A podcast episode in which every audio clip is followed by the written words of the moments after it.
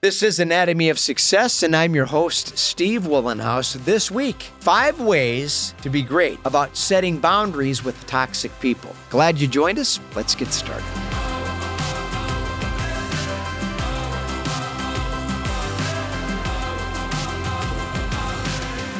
Welcome to Anatomy of Success, where each week we talk about my four tenets of equanimity. Here for the first time, those are better health, healthy relationships, healthy intimate relationships, and more satisfying work. If we focus on those four categories, there's plenty of things we can concentrate on every day that move us in the direction of being proactive and taking action consistent with positive momentum. This helps alleviate anxiety and leads to greater life satisfaction. I promise you that. Subscribe to our YouTube channel if you like. Like the sounds of that. If you prefer to keep us on the go, you can subscribe to our audio podcast for that matter. And then head over to weatherology dot com. You'll find the Weatherology mobile app. It's free, and find me under About Us, and our social media accounts are there.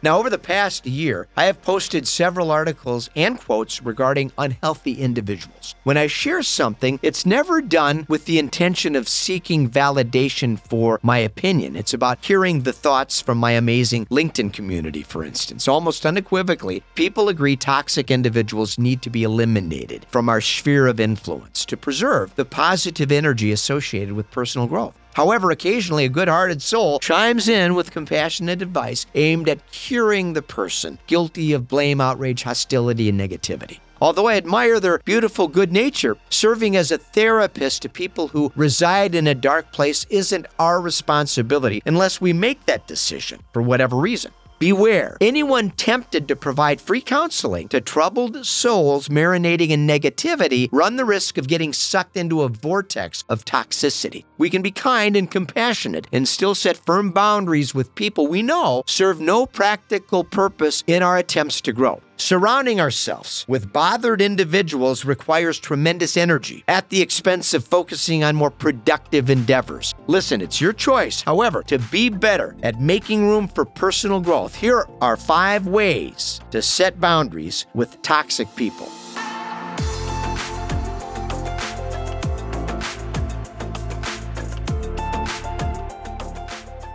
Identify.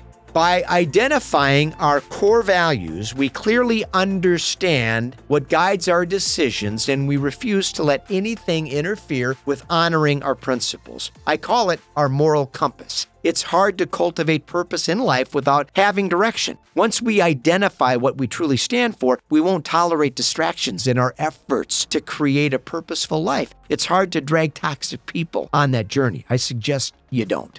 Firm. It's difficult for many of us to be firm. We are good-hearted, and saying no feels foreign, and creating space may feel uncomfortable. Sometimes it feels like we are doing something wrong. It's hard for people at work to set firm boundaries, especially with the gossips that can't get enough of circulating rumor, innuendo. However, making it clear we don't participate in third-party conversations is imperative for preventing ourselves from getting pulled into that cesspool. I would rather be the lone wolf than waste precious time having meaningless conversations.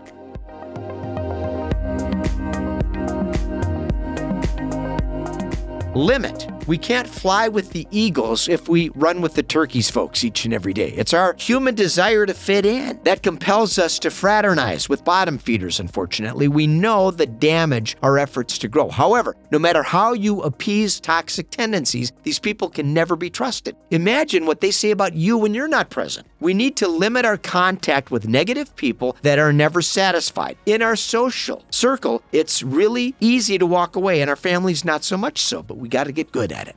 Cautious. Social media is a toxic dump if we choose to lose self-control. Choosing to engage in every politicized argument or offering our opinion on controversial posts may seem fulfilling. However, we leave a digital trail of evidence that can be very negative. I choose positive every time. We will never win an argument with somebody that has strong opinions and no emotional intelligence either, let alone try to encourage them to think critically. It just doesn't work. So it's a waste of time. Let's not get pulled into those meaningless conversations.